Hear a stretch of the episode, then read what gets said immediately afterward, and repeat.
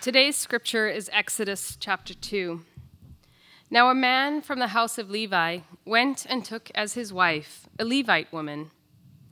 The woman conceived and bore a son, and when she saw that he was a fine child, she hid him three months. When she could hide him no longer, she took for him a basket made of bulrushes and daubed it with bitumen and pitch. She put the child in it and placed it among the reeds by the river bank. And his sister stood at a distance to know what would be done to him. Now, the daughter of Pharaoh came down to bathe at the river, while her young woman walked beside the river. She saw the basket among the reeds and sent her servant woman, and she took it. When she opened it, she saw the child, and behold, the baby was crying.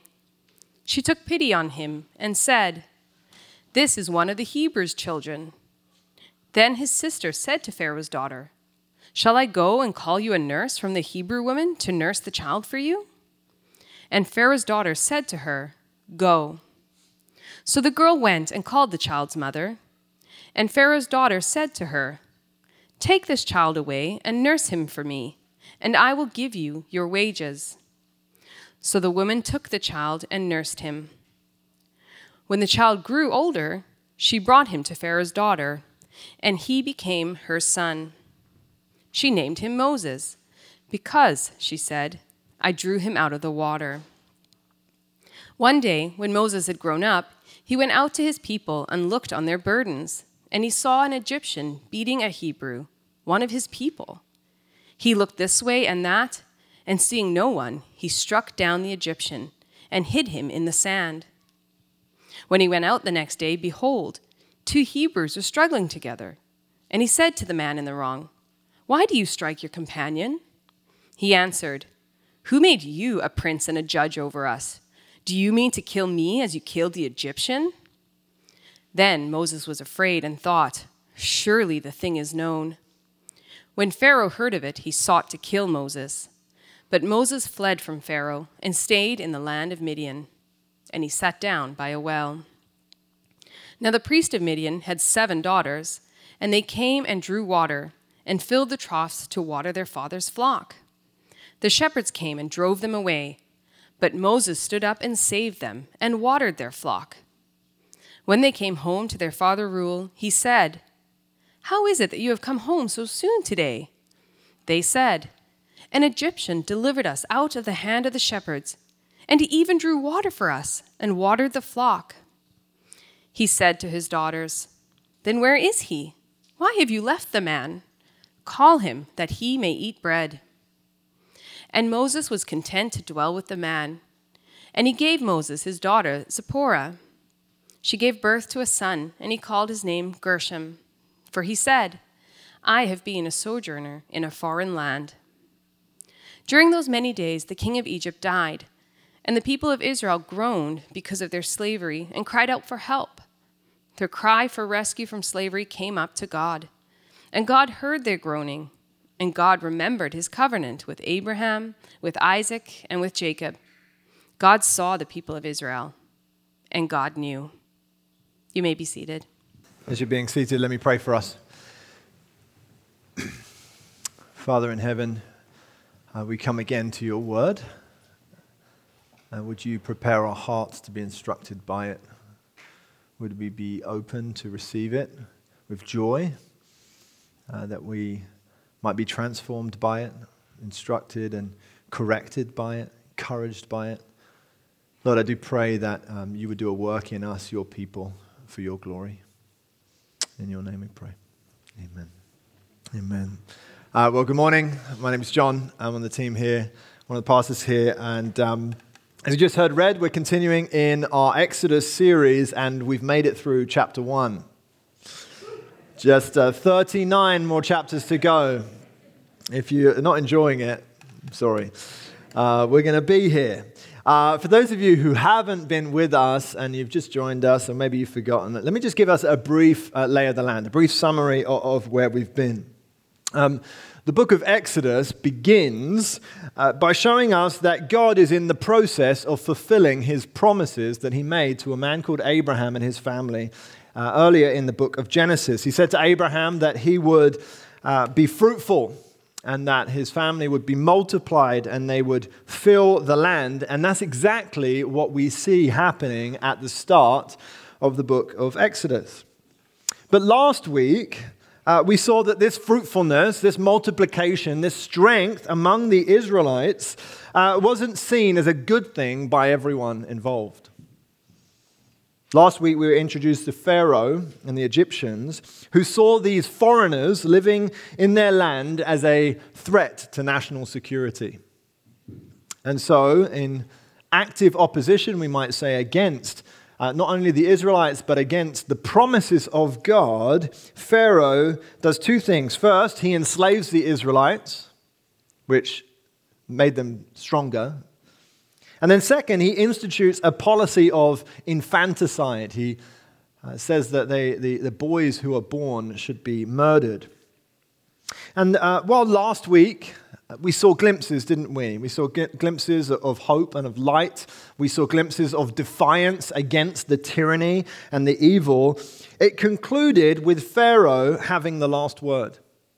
In verse 22, it says Then Pharaoh commanded all his people, Every son that is born to the Hebrews you shall cast into the Nile, but you shall let every daughter live. And so, th- this is the context of the scene that, that we're entering today. It's one of violence and one of oppression that is brought about by the antagonist of the story, Pharaoh.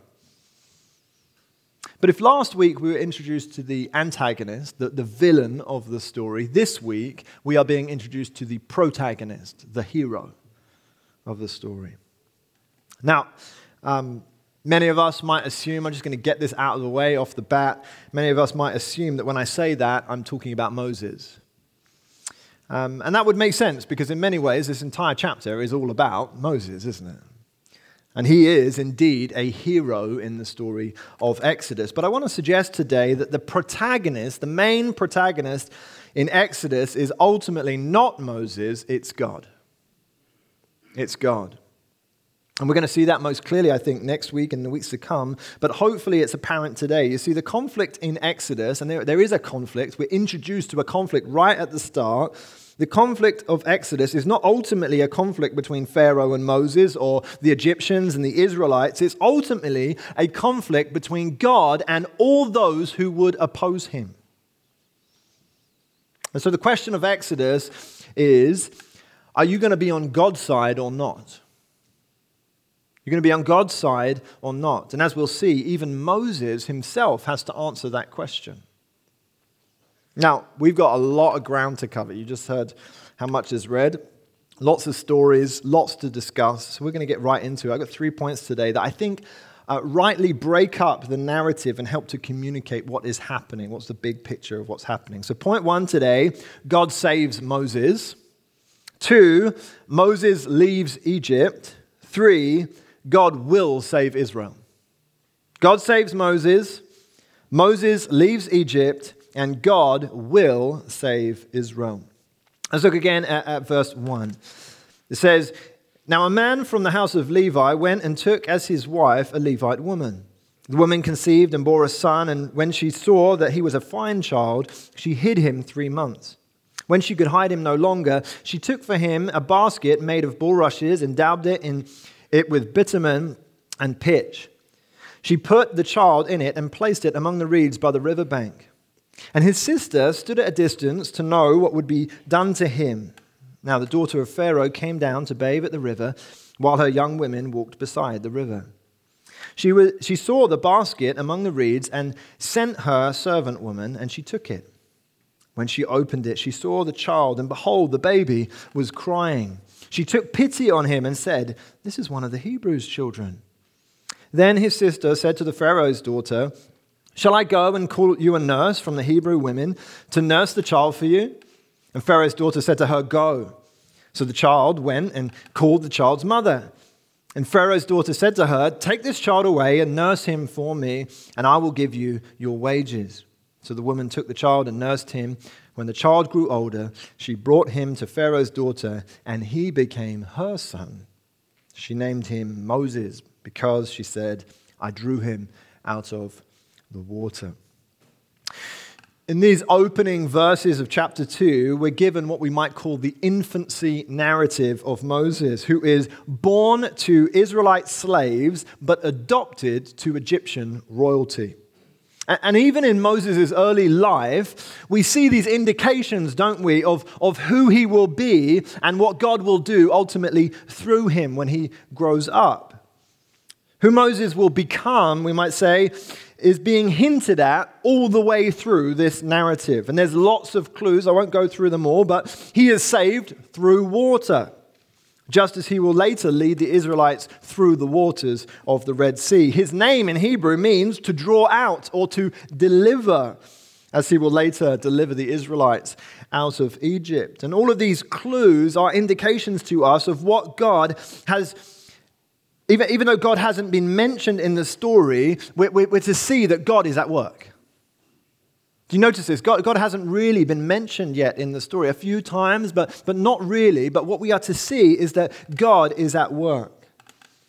You see, the infancy narrative of Moses is not a combination of coincidences and circumstances and individual actions that accidentally precipitates this great event of the Exodus. No, what is happening in our text is all part of a divine plan. It's all part of a divine plan. This is not the consequence of blind fate or even human will. Yet, even though God is not mentioned, we can see his hand at every step, at every stage, his sovereign hand at work. Because our God is a God who is working and willing and choosing and calling and orchestrating history so that even when he appears to be absent, he is not. And even when Pharaoh appears to be in control, he is not. Because God is at the helm of history. Because God is at work in and through this whole scene.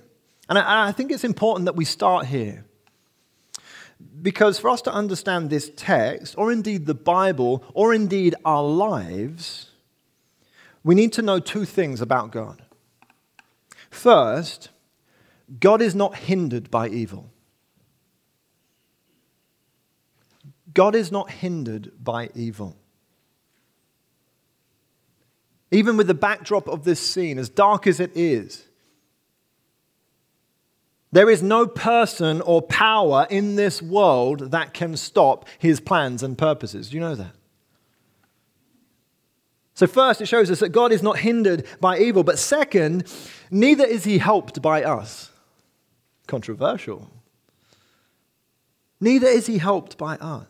It might sound harsh, but, but I think it's helpful to frame this story and our lives in light of who God is. You see, before we start talking about these amazing women in the story, and we will, we'll get to these amazing women, and they are amazing women. The right way to think about this scene is not that they were assisting God in his plans, but rather they were joining God in what he was already doing. It's actually a really good way to conceive of the Christian life. You see, it is God who is at work bringing salvation and redemption. He is recreating, He is restoring.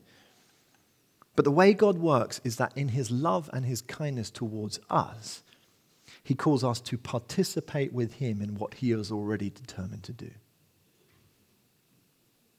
So, with that framing, let's talk about these amazing women. In many ways, chapter 2 picks up from where we left off last week, doesn't it? Last week we saw these two amazing characters, Shiphrah and Puah, the two midwives who, who said no to the evil commands of Pharaoh. And this week we're introduced to three more women who act just as courageously, just as compassionately. First, we're introduced to uh, Moses' mum, the mum. Although she's not named in this text, we'll later find out she's called Jochebed who, in love for her son, bravely hides him from Pharaoh. Second, we're introduced to uh, Moses' sister, who also is not named in this scene, but we find out later is called Miriam, who, in care for her brother, watches over him and intercedes for him. And last, we're introduced to Pharaoh's daughter, who, in compassion for this baby, takes Moses as her own, even in defiance against her own father. It's an amazing story. When you think about it, you've got a mother a sister, and a daughter, each of them displaying something of the character of God in the scene. Each of them placing themselves in danger for the sake of this vulnerable child. Each of them playing their part in joining in with what God was orchestrating in the world. It's beautiful. I was talking to a, a, friend of mine just this week about, about this story, and he used the analogy of a, of a stained glass window. I'm sure you've seen it in the old churches. I kind of wish we had a couple in here, maybe next year.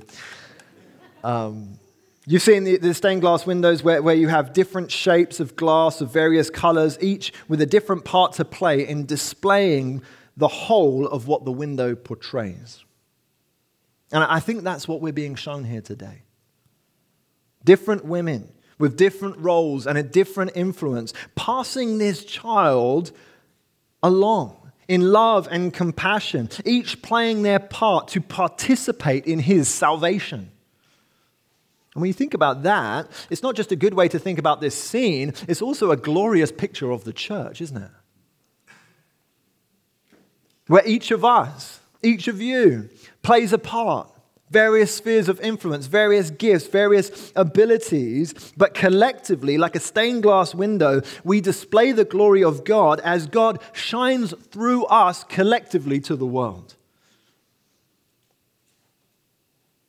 You know, this, this scene made me reflect on all of the people that God has used in my life all of the people that God has used and is using in, in saving and upholding and preserving and protecting me. I think of the prayers of my mum. I, I think of the example of my dad. The, the encouragement of my two brothers who walk with the Lord, stand shoulder to shoulder with me. I think of all the people who have held me when I was weak and vulnerable, who God used to preserve and protect me. And I thank God for them. I thank God for you, those of you who play parts. Uh, it also makes me reflect on the other side of that, of the joy and the privilege of playing a small part in other people's lives to share the gospel with them, to share the love of Jesus with them, standing with the broken, fighting against injustice with them. Christ City, these women played a small part in God's big plan, and it should be an encouragement to us is that that's what we're called to do as the church. To play a small part in God's big plan. To join in with what God is already doing in the world. That's what we're called to do as the church. So, point one God saves Moses. But in his love and his kindness to us, he uses ordinary, humble, and courageous people as his instruments for grace in the world. Point two Moses leaves Egypt. As I said earlier, this text is littered with allusions to what God is planning to do in and through Moses in his life. There's so many references to it. We won't go into them. But not only are there allusions to what Moses will do later in his life, there's also a tension in this text, isn't there? There's a tension of what we might say identity. There's a tension of identity. You see, as, as a result of, of the strange circumstances of, of Moses' upbringing, Moses is a conflicted man. In one sense, he's an Israelite. By birth, he, he's an Israelite. But for all intents and purposes, he's an Egyptian. He has been raised in, in the culture and the ways and the wisdom of Egypt. And so, being born to an Israelite slave, but having become Egyptian royalty, the question that he has before him and we have before us is will he remain in the house of Pharaoh or will he return to his father's house? Will he continue in Egypt or will he return to his people? Will he indeed become the man who God has called him to be? In fact, some scholars suggest that even Moses' name suggests this tension of identity that I'm talking about. As I said before, Moses in Hebrew means to draw out and deliver, but it also works in Egyptian apparently as well. In the Egyptian language, Moses could also mean son. And so it works in, in both cultures, just like when you move to another country and you name your children, which I have done, and it has to work in both settings. You know? You can't go back home to England and call your son, I don't know, Brody or something. Like, it just doesn't work in England. I'm sorry if you're called Brody. You know what I mean? Lots of you are from different cultures, you come here and you have to find a, a name that works in, in, both settings. And so, even his name indicates that there is a tension within him between the worlds of Egypt and Hebrew culture. And when we think about it in this way, there's a lot at stake here, isn't there?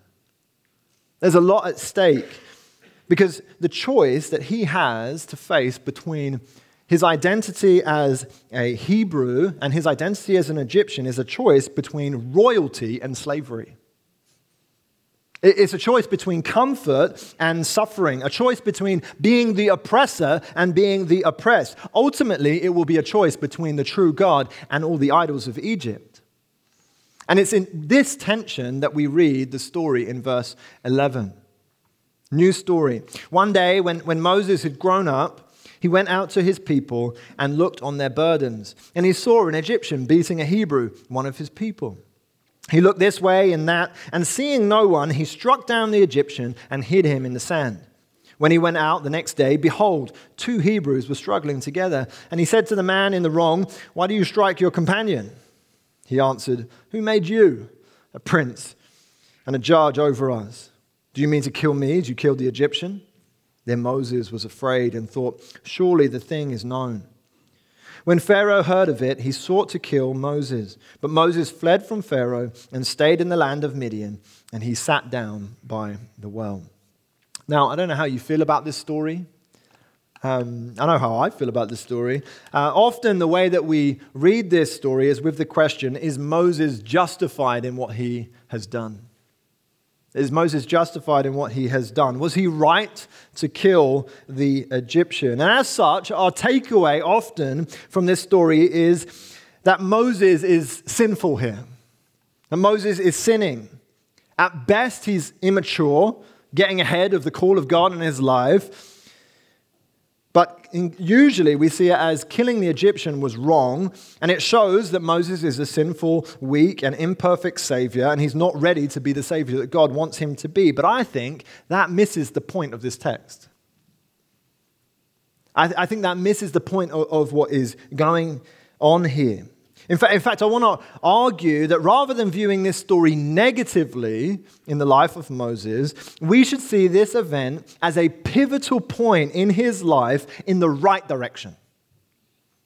Not in the wrong direction, in the right direction. So rather than seeing this scene negatively, I want to argue that we should see this as a positive event in the life of Moses. And I know that this might be controversial, but because he kills a man, uh, but because it's controversial, I've got six reasons why I think I'm right. And now I know this might be overkill, but some of you, about three of you, are going to appreciate this. And so, ready with your notes. Okay, six clues in our text to help us understand this scene. First, there is a reference right at the beginning of this story about identity. Verse 11 says, One day, when Moses had grown up, he went out to his people and looked on their burdens, and he saw an Egyptian beating a Hebrew, one of his people. Repetition there of his people, I think, indicates to us that this connection with his people is at the foreground of what we're supposed to be uh, understanding here. This is all about his identification with his people. Second, in verse 12, when it says he looked this way and that way and seeing no one, we often interpret this as he was concerned that someone is going to see what he does. Now, in some ways, that, that might be true, but what's interesting here is that this language, this, this very language, is used only in one other place in the Bible, and it's in Isaiah 59 that says this. The Lord saw it, that is, evil and injustice and oppression, and it displeased him that there was no justice. He saw that there was no man, same, same words, that there was no man, and wondered that there was no one to intercede. Then his own arm brought him salvation, and his righteousness upheld him. So here in, in the book of Isaiah, uh, God sees injustice in the world, and it says that he, he looks around, he sees that there is no one who would step in, and so he himself steps in. And so in our text, I don't think that the point is that Moses is looking around and hoping that no one will see him doing this evil act. I think that he is looking around and seeing that no one is doing anything about the injustice, and so he steps in. Third, the word used for striking down in verse 12, he struck down the Egyptian and hid him in the sand, is used elsewhere in Exodus, most noticeably in describing how God will strike down the Egyptians. Now, again, this is not to say in any way that Moses is justified in his actions, but it is to say that what I think we are being shown here is a preview of what God will justifiably do to the Egyptians because of their sin. Fourth, this scene is one of two saving scenes. You might have noticed this when it was read. Just after this event, when Moses has fled to Midian, we read this. Now, the priest of Midian had seven daughters, and they came and drew water and filled the troughs to water their father's flock. The shepherds came and drove them away, but Moses stood up. But Moses stood up and saved them and watered their flock. Both of these scenes then seem to focus not on the unjust actions of Moses, but on his actions against injustice. Fifth, you still with me? Yeah. New Testament, Stephen in the book of Acts, when he's preaching, he says this of this story. He says, And Moses was instructed in all the wisdom of the Egyptians, and he was mighty in his words and his deeds. Do you see that? He was instructed in the way of Egypt. There's a change. When he was 40 years old, it came into his heart to visit his brothers, the children of Israel. And seeing one of them being wronged, he defended the oppressed man and avenged him by striking down the Egyptian. He supposed that his brothers would understand that God was giving them salvation by his hand, but they did not understand. So, Stephen here doesn't focus on whether or not Moses is justified in his actions. In fact, he interprets this event as the beginning of God's salvation for Israel as Moses' heart turns towards God, turns towards his oppressed people and towards the heart of God to redeem them. Six, and finally, I know I've convinced you already, but I've started, so I'll finish. Hebrews 11. By faith, Moses, when he was grown up, refused to be called the son of Pharaoh's daughter, choosing rather to be mistreated with his people, with the people of God, than to enjoy the fleeting pleasures of sin. He considered the reproach of Christ greater wealth than the treasures of Egypt, for he was looking to the reward. It's a very interesting verse. The author of Hebrews here is saying something. He's saying that this, in this moment, Moses chose slavery over royalty. He chose suffering over comfort. He chose to identify with the oppressed rather than remaining as the oppressor. So, what's the point in me taking you through all of these six points other than to show you I did a bit of work this week? I, I think it's important because I think this unlocks for us what is going on in this text. Because I think we're supposed to understand this scene like this that Moses who is raised as an Egyptian in this moment, however imperfectly, by faith, takes a step towards God and his heart. And what this does is it begins in him a journey of identity transformation.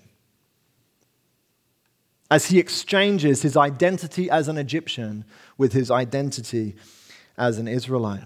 You know, this whole scene we might say this whole text, whole of chapter 2, might be described as a mini personal exodus for Moses.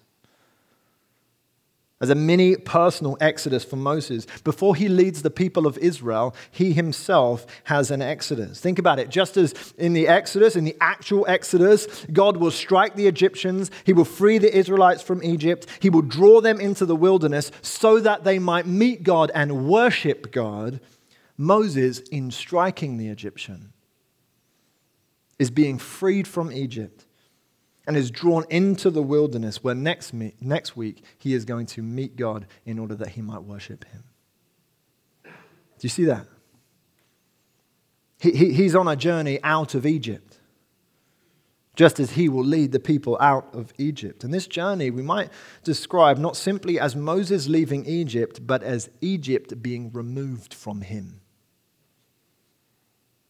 as all of the ways of Egypt, as the idols and the ideologies of Egypt would need to be discarded so that he could discover who the true God is and who he is in light of that God.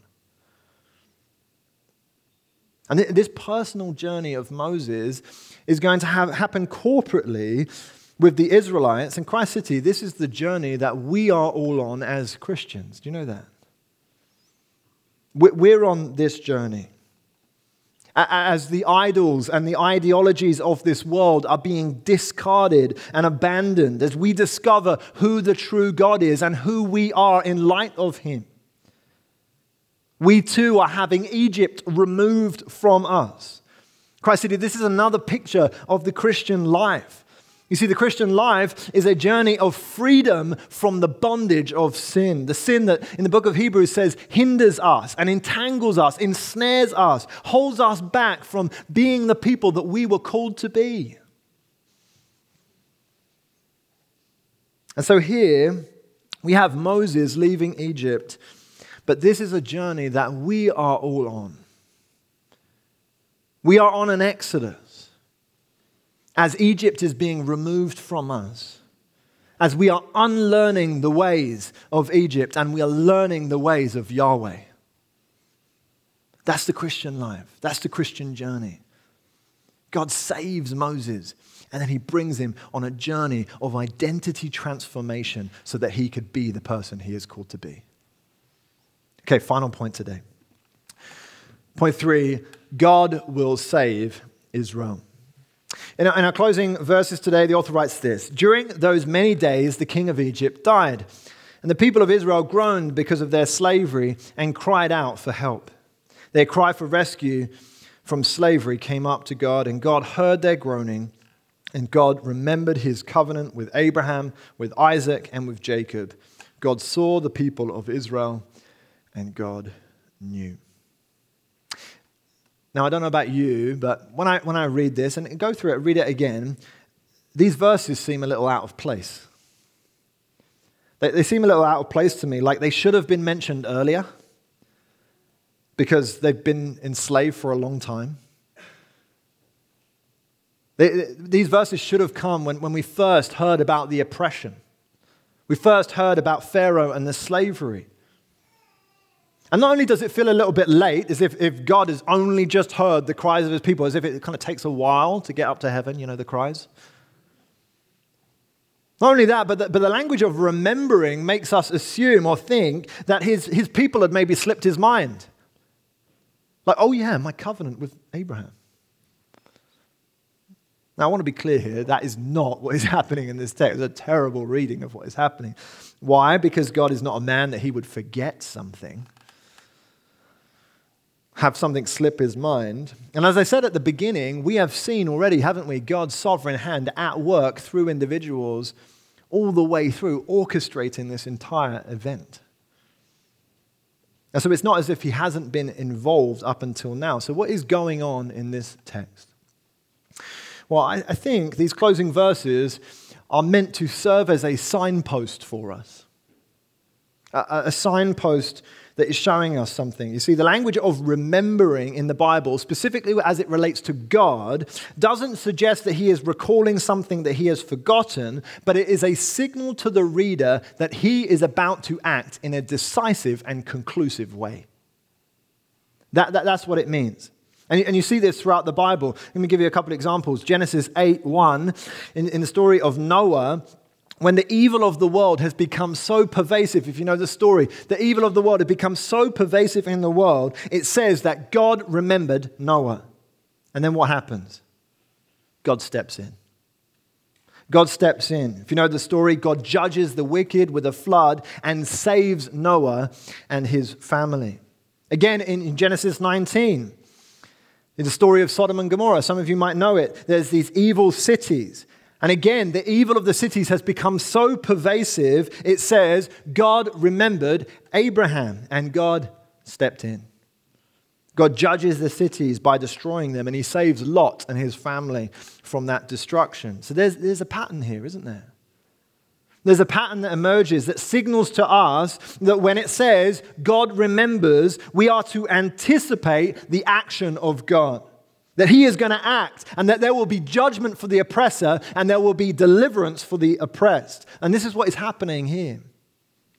We've been given a signpost in the bleak darkness of the situation, a signpost, a signal that says God will save Israel in a decisive and a conclusive way. And we're going to see this over the next few weeks. Christ this reminds us that we have a God who acts. We have a God who is working all the time in and through his church, in the world. But there are moments where God steps in in a decisive and conclusive way. Christ City, our God is a God who hears our cries, who hears your cries. He sees our suffering, He sees our pain. He's also a God who remembers, who remembers and therefore acts. You know, that's why these verses don't just point us to God's decisive actions in the Exodus event that we are going to see, but they also point us further forward to God's decisive and conclusive actions on the cross.